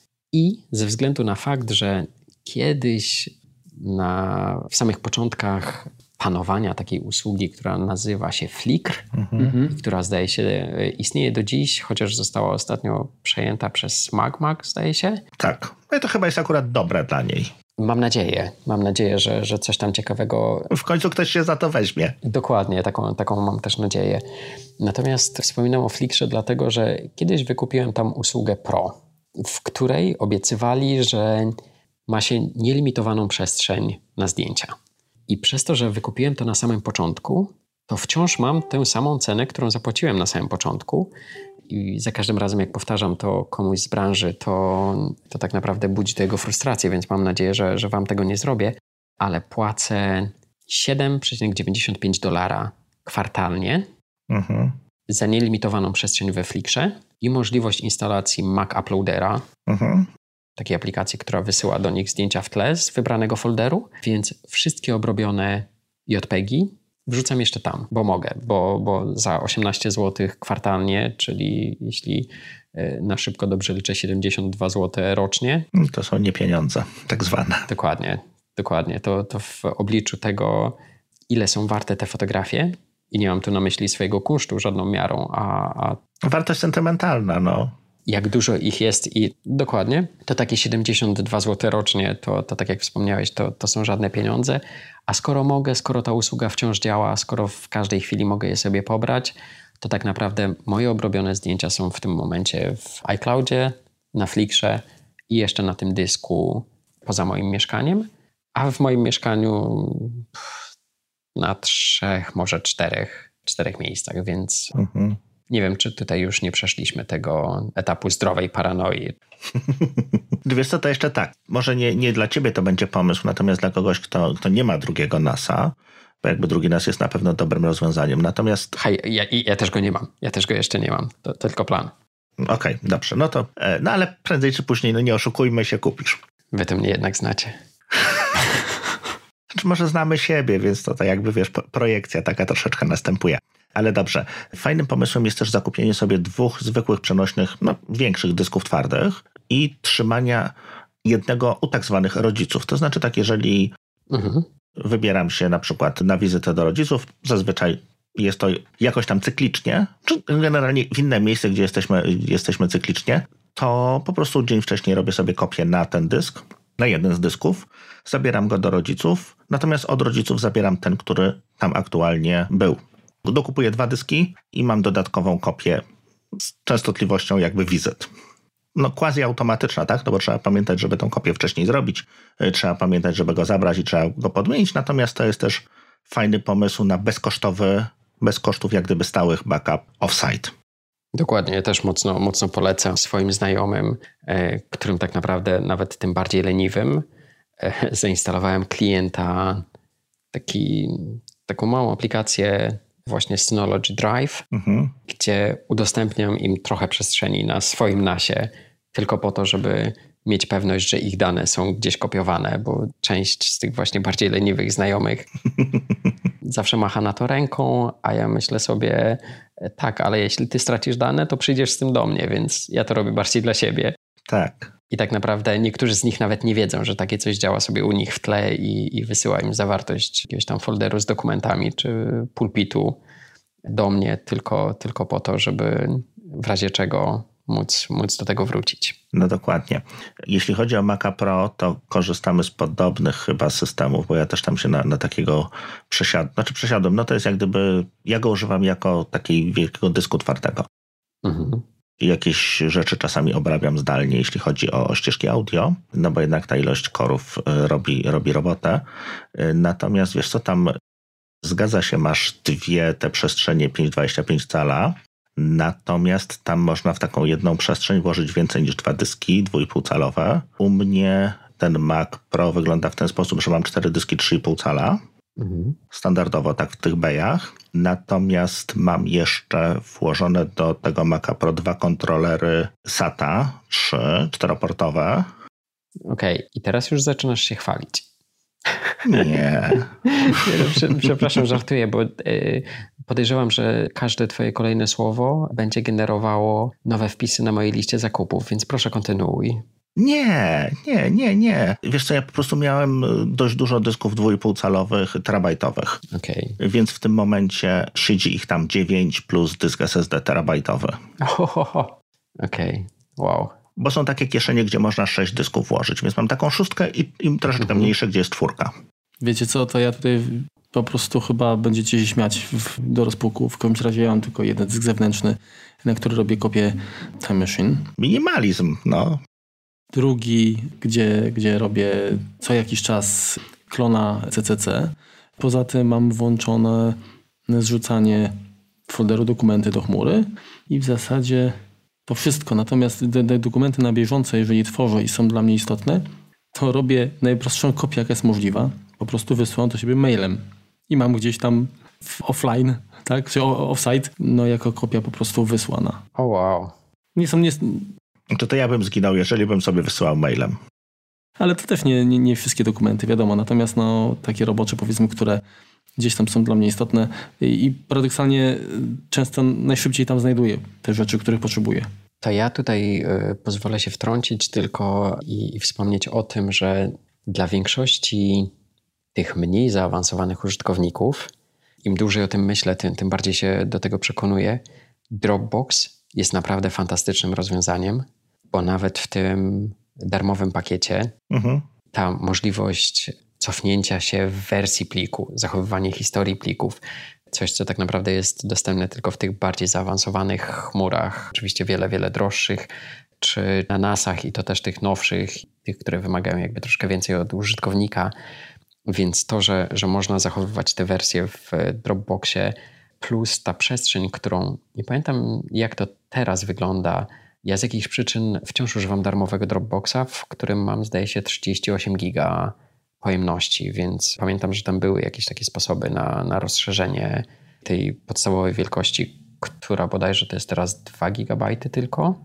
Niemniej jednak, skoro Marku wspominałeś o dokumentach, to, to ja zawsze myślę sobie, że kurczę, gdyby więcej osób używało Dropboxa jako swojego miejsca na, na dokumenty, to świat pewnie byłby piękniejszy i, i łatwiejszy dla wielu z nich, bo bo tak naprawdę raz, że można się właśnie cofnąć w wersji pliku, dwa, że można odzyskać plik, który został skasowany, a przecież nawet te 2 giga, które wydają się teraz żadną wartością, w sensie to jest, to jest super mało, to jednak do większości dokumentów czy arkuszy kalkulacyjnych, tego typu historii są oczywiście jak najbardziej wystarczające, więc ponownie zwrócę się do tych, którzy być może nie używają kopii zapasowych albo nie wiedzą, jak się do tego zabrać to tak jak wspomnieliśmy, ten Time Machine, oczywiście jakiś tam dysk zewnętrzny, plus ten Dropbox. To jest moim zdaniem taki, taki dobry start, taki zupełnie podstawowy zestaw. Mhm.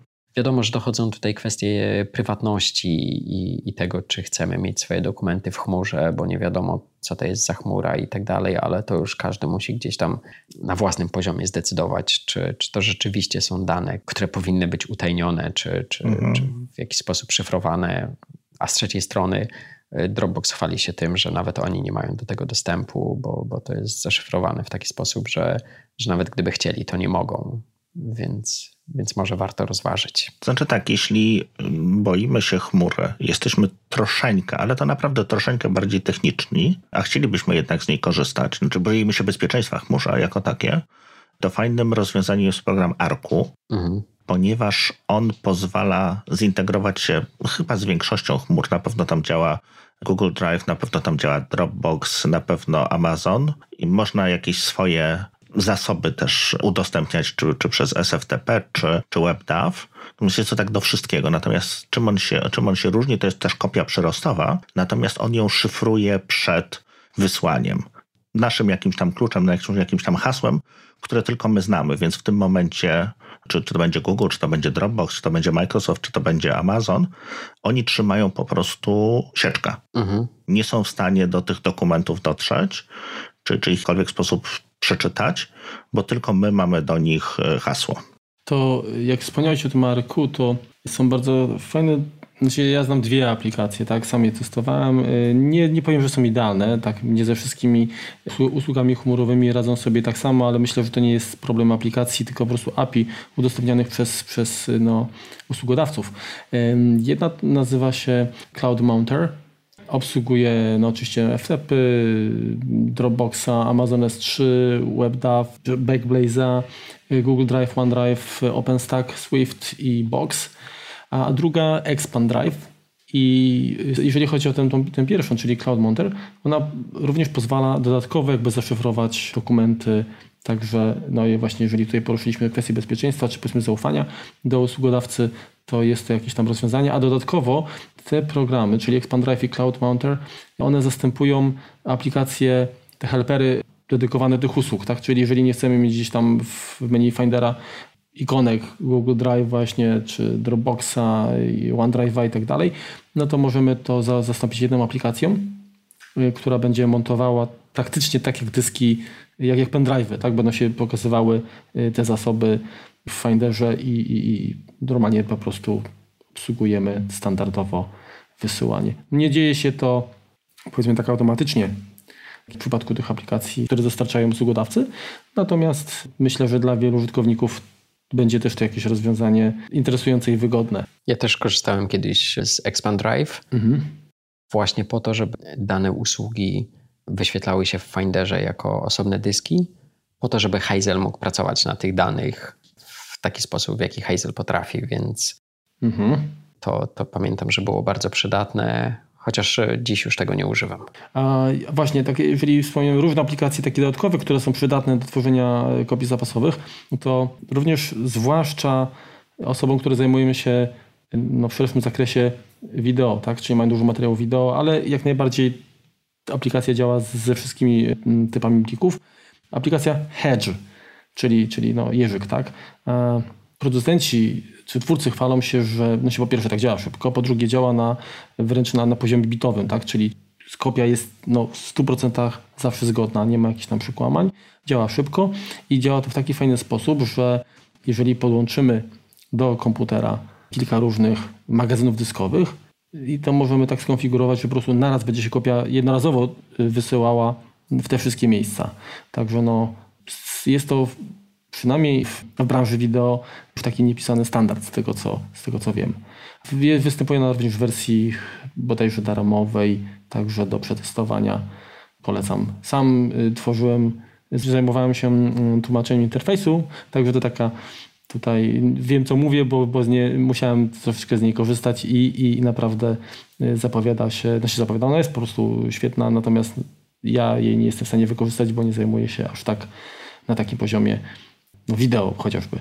Tak podsumowując z mojej strony, chciałbym jeszcze dodać e, dwie rzeczy. Dla tych, którzy już robią kopię zapasową, czy kopie zapasowe, to nawet e, wszyscy stwierdziliśmy przecież, że, że robimy ich więcej niż jedną przecież. Mhm. To myślę sobie często, że takim bardzo dobrym rozwiązaniem i sam stosuję to od lat i, i nawet swego czasu na Twitterze przez moment z tego słynąłem, chociaż nie wiem, czy to była sława pozytywna, polecam zrobić sobie taki wewnętrzny audyt bezpieczeństwa, który polega na chwyceniu nawet kartki i ołówka, zastanowieniu się, gdzie lokalnie mam zapisane swoje zdjęcia, swoje dokumenty, taką analizę tego, co jest dla mnie ważnymi danymi, gdzie je mam, co się z nimi dzieje, czyli gdzie one są kopiowane, jeśli w ogóle. I na tej podstawie wykonanie sobie takiej analizy różnych scenariuszy, czyli na przykład wiem, że swoje zdjęcia mam tutaj na tym komputerze oraz na swoim nasie i teraz co jeśli będę miał tutaj włamanie i to wszystko zostanie wyniesione? Co wtedy mi zostanie? Co będę miał w chmurach? Co będę mógł przywrócić? A co mi przepadnie bezpowrotnie? Mhm. I tak samo, co jeśli padnie mi ten konkretny dysk? Czy jeśli on jutro przestanie pracować, to ja będę miał skąd przywrócić te dane. I zrobienie sobie właśnie takiej dogłębnej analizy tego, czy wszystko mi przetrwa, albo czy wszystko, co potrzebuję, przetrwa. Bo może się czasem okazać, że kopiuje, kopiujemy rzeczy, które tak naprawdę nie mają dużego znaczenia i robimy to trochę, trochę z rozpędu, a te rzeczy, które są istotne, czy do naszej pracy, czy, czy istotne dla nas po prostu, mogą okazać się e, być niekopiowane, niezabezpieczane w żaden sposób, tylko dlatego, że gdzieś tam z tyłu głowy po prostu zakładamy jako pewną oczywistość. Nie no, one są tutaj na dysku, więc zawsze będą. Mhm. Co, co z tym dyskiem może się stać? Więc, więc bardzo mocno polecam coś takiego. I ostatnią rzecz, do jakiej zawsze, zawsze namawiam i, i uważam, że jest to coś, co w, przy kopiach zapasowych też powinno być oczywiste, i powinno być jednym z kroków wykonywania kopii zapasowej, to jest cykliczne ich testowanie. Tak. Czyli jeśli mam dysk zewnętrzny, na którym mam te dane y, skopiowane, sklonowane, zabezpieczone, to co jakiś czas, czy to raz w tygodniu w przypadku paranoików takich jak ja, czy, czy chociaż raz na pół roku, podłączmy ten dysk do, do komputera i spróbujmy z niego przywrócić. Sprawdźmy, czy ta kopia rzeczywiście działa, czy te dane na tym, na tym dysku rzeczywiście są. Tak samo z różnych chmur. Jeśli jest opcja przywrócenia jakiegoś pliku, czy przywrócenia jakiegoś folderu, sprawdźmy to. Zrzućmy sobie jeden folder wiem, ze wspomnianego Dropboxa, na przykład do jakiegoś innego folderu, przenieśmy go i spróbujmy go przywrócić w Dropboxie, żeby, żeby sprawdzić, czy takie rzeczy działają, czy to rzeczywiście wszystko odbywa się w taki sposób, jaki zakładamy, że odbędzie się, jeśli to wszystko stracimy, lub no, jeśli po prostu zdarzy się coś, co, co nie powinno. No Miłoszu, lejesz miód na moje serce. Jedyne, co mógłbym ewentualnie do tego jeszcze dodać, ale to też może tak troszeczkę na siłę, zróbmy to dla siebie i dla naszych bliskich. O, też to. Bo bardzo często jako to, ci, ci bardziej techniczni powiedzmy, czy najbardziej techniczni zazwyczaj, no jesteśmy po prostu, czy, czy, czy, chcemy, czy nie chcemy, w jakiś tam sposób odpowiedzialni również za innych, no i upewnijmy się, że nasi, przynajmniej rodzice, że nasi bliscy również nie będą mieli problemu z, z utratą danych. Czasem troszeczkę, tak jak, tak jak ty mówiłeś, no warto coś zrobić za nich, nawet, nawet bez ich wiedzy, żeby się ta kopia jakaś tam robiła.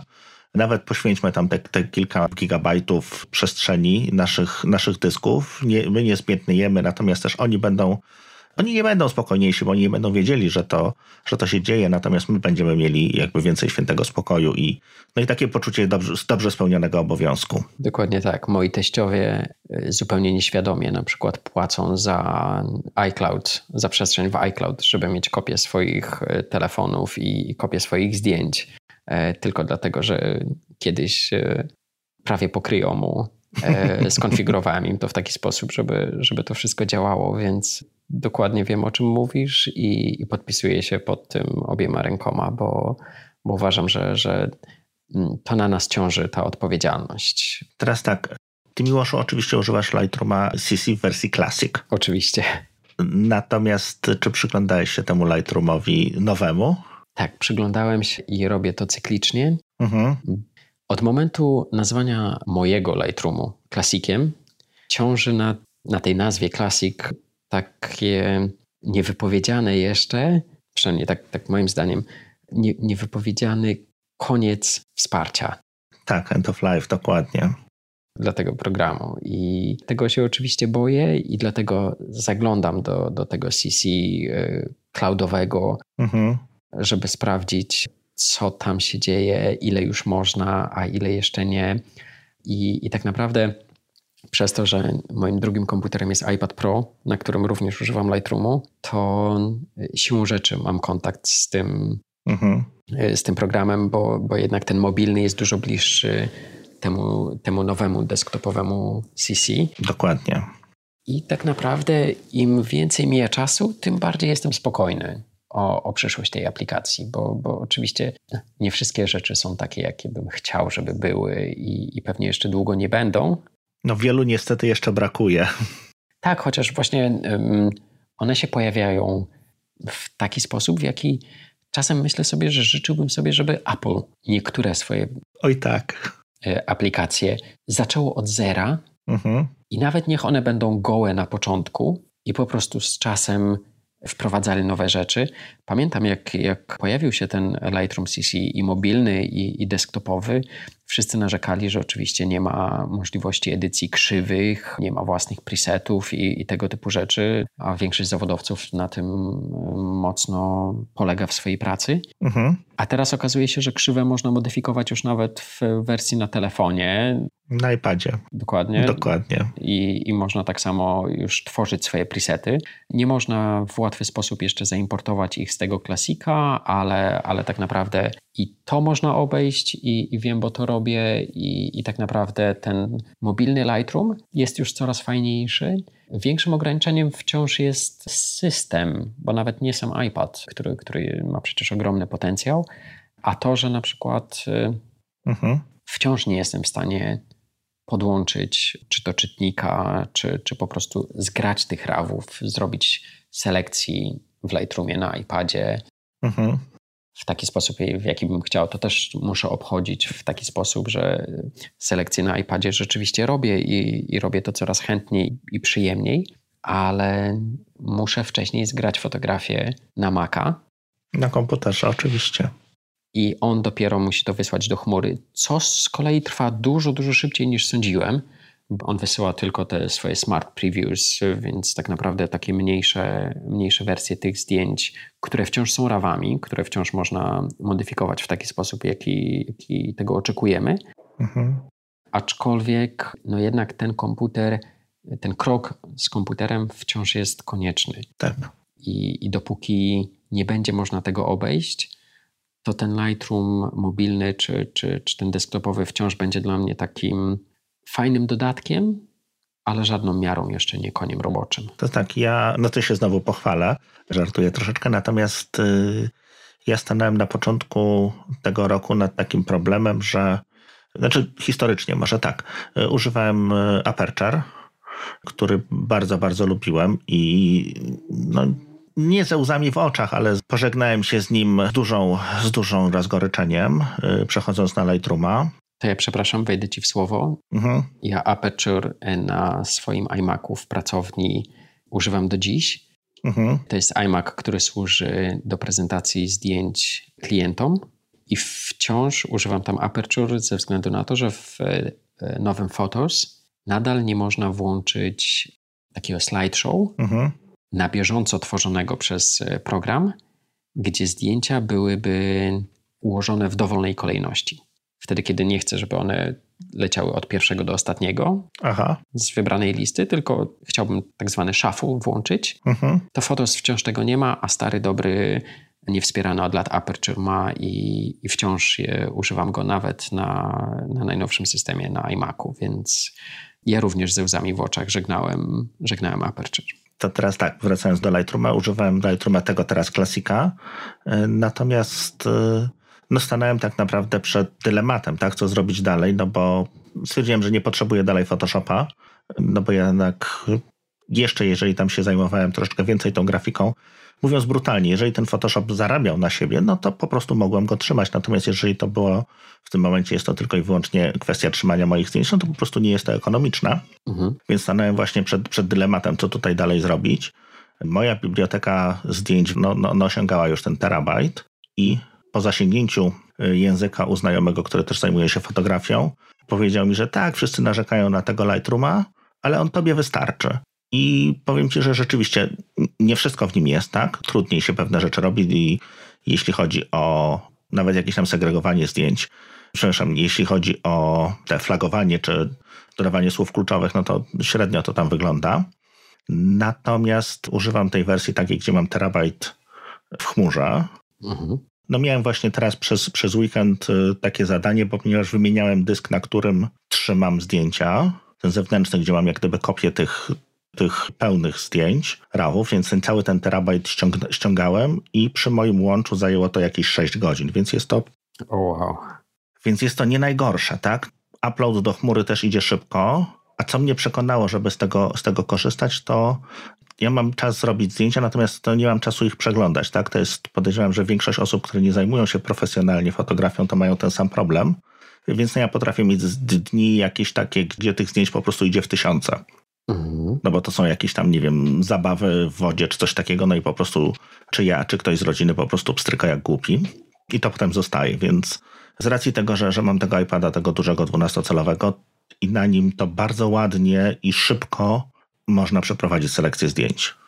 I do tego go właściwie używam. I tak, tak jak mówiłem, no mam tam no nie cały terabajt, trosz, troszeczkę przesprzątałem, natomiast dodanie nowych zdjęć u mnie wymusza to, że muszę posprzątać, bo nie mam miejsca. Mhm. Ale mówisz o zdjęciach, które robisz telefonem czy aparatem? Nie, aparatem. Aparatem, okej. Okay. Aparatem. Nie rozgraniczam. To, co robię telefonem, trzymam w jakimś tam iPhoto. Mhm a to, co robię y, aparatem, to, to przerzucam do Aperture. Ale też masz krok z komputerem. Tak, na komputerze, też. oczywiście. Okay, tak, jasne. tak, tak, To tak. tylko to chciałem uściślić. Jest to tak naprawdę nawet dwa kroki, no bo ja najpierw przerzucam to do DNG, żeby mieć to już po prostu wszystko w jednym pliku. Mhm, mhm. Łącznie z ustawieniami wywołania tego zdjęcia, tak? Mhm. Czyli nie mam dodatkowego tam jakiegoś pliku y, z presetami, Mhm. tylko wszystko już trzymam w tym DNG. No i wszystko jest w chmurze i wszystko jakby mam na tym jednym, jednym dysku zewnętrznym, takim terabajtowym, no teraz dwuterabajtowym SSD, żeby to było szybciutko. I tak to wygląda. Super wiedzieć, że komuś to się sprawdza już teraz. Tak, znaczy wiesz, no, co wersja, co oni mniej więcej chyba co trzy miesiące, co kwartał y, jest tam jakiś update, mniejszy lub większy. No i widać, że on kolejne funkcjonalności dostaje. Wy tu o zdjęciach gadacie, a ja mam jeszcze takie pytanie do Miłosza. Znaczy dwa pytania. Jedno, ty korzystasz z iPada 10,5 calowego, z tego co kojarzę, tak? Zgadza się, tak. Mhm. A drugie pytanie, jeżeli chodzi o, o kopie zapasowe, czy ty je szyfrujesz, czy nie? Nie, nie szyfruję kopii zapasowych. Po części dlatego, że uważam, że moje dane nie są na tyle istotne, czy, mm, czy mogące mi zagrozić, czy mogące się przydać e, konkurencji, czy komuś, kto życzyłby mi czegoś złego. Więc, więc nie, nie robię tego, bo myślę sobie, że jeśli miałbym odzyskiwać, tak jak wcześniej Remek zapytał o format DNG w odniesieniu do, do RAWów z, z Canona, i myślę sobie, że jeśli robimy kopię zapasową czegoś, to powinniśmy ją robić w taki sposób, żeby możliwie łatwiej, łatwo było to odzyskać, przywrócić. Nawet niekoniecznie nam. Dokładnie. Otóż to. To było moje następne zdanie, że, że y, przyjdzie taki dzień, kiedy, kiedy nas zabraknie i, i z tym też trzeba się mierzyć.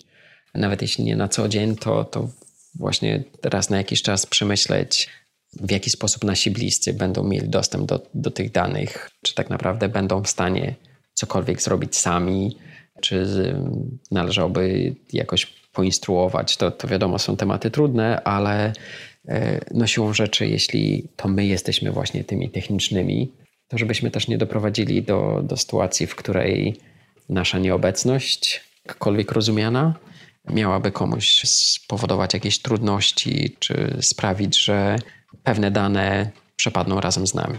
To wszystko jasne. Znaczy tak, no niestety nie wszystkie dane możemy sobie pozwolić na to, żebyśmy nie szyfrowali. Niestety czasem jesteśmy jakimiś tam umowami czy, czy poufnością danych zobligowani. Natomiast zgadza się, no jeżeli coś można uprościć i bezpieczeństwo jest zapewnione na sposób fizyczny dostępu do danych, to nie należy sobie komplikować, nie należy dodatkowo jak gdyby szyfrować.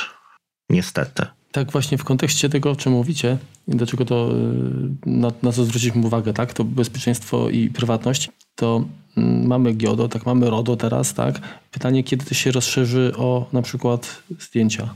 Ale już jest. Już jest? Przepraszam, już jest, według wiesz. GDPR-u to zdjęcie czy nagranie głosu jest daną osobową, więc kochani słuchacze, macie nasze dane osobowe.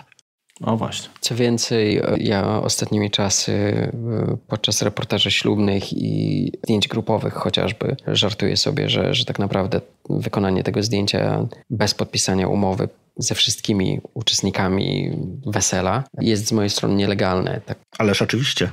myślę. Obowiązującego prawa niestety nie jest to żart. Dokładnie. Więc, więc tak naprawdę żartuję sobie, że, że osoby, które nie wyrażają zgody na, na bycie na, na zdjęciu grupowym, proszone są o, o opuszczenie miejsca. No, no niestety, tak to, tak to wygląda aktualnie. No dobrze, Miłoszu, no to chyba wymęczyliśmy cię już bardzo mocno. Nie wiem, czy jeszcze coś, Marku, masz... Nie, no właśnie, ja jestem ukontentowany, krótko mówiąc. Bardzo się cieszę, że mogłem się przysłuchiwać może bardziej nawet, bo dla mnie to wiele jakby tych rzeczy sam nie stosowałem. Przypuszczam, że części pomysłów nadal nie będę realizował, bo nie mam aż takiego, takiej potrzeby. Natomiast myślę, że, sa, że wiele informacji się przyda i naszym słuchaczom. Ja się cieszę, że tutaj takiego gościa mogliśmy wypytać. A ja się bardzo cieszę, że mogłem, mogłem tutaj być i podzielić się swoimi paranojami z szerszym gronem osób, które być może mogą być chociaż częściowo zainteresowane i, i chcące sobie troszkę więcej zabezpieczyć w swoim środowisku. No tak, no bo nieważne, robicie kopię, nie robicie kopii, to jeżeli ja mógłbym was o coś poprosić, zastanówcie się, gdzie są wasze dane i to, co mówił Miłosz, dokładnie, co się stanie, jeżeli te dane znikną, tak? Czy macie pierwsze kroki waszego syna nagrane gdzieś na wideo, w szafce, na płycie, czy gdziekolwiek, czy jakieś zdjęcia. Zastanówcie się, co się stanie, jeżeli to stracicie. I co można zrobić, żeby temu zapobiec. Pięknie podsumowane. I chyba w ten sposób właśnie to podsumowanie będzie idealnym zamknięciem naszego odcinka. Także dziękujemy Ci Miłoszu za wizytę wirtualną. To było mi bardzo miło. Było mi bardzo miło Was gościć w mojej pracowni pod oknem dachowym, na które dość mocno pada teraz deszcz i zastanawiam się, czy będzie go słychać na nagraniu w końcówce. Nie martw A, się, okej. nie będzie. Masz kopię przed zalaniem off- offsite'owe, także Okej. Dobrze, bardzo dziękujemy. Super. Cieszę się, cieszę się naprawdę, że, że mogłem, mogłem z Wami być. Tak jak wspomniałem na początku, czuję ulgę, że, że to rzeczywiście się udało i że, że mamy to już za sobą. I, dziękujemy. Dziękuję Wam również. dziękujemy i do usłyszenia. W takim razie e, dziękujemy słuchaczom za spędzony wspólnie czas. No i żegnamy się w takim razie. Do usłyszenia. Do usłyszenia. Pozdrawiamy. Czołem. Cześć.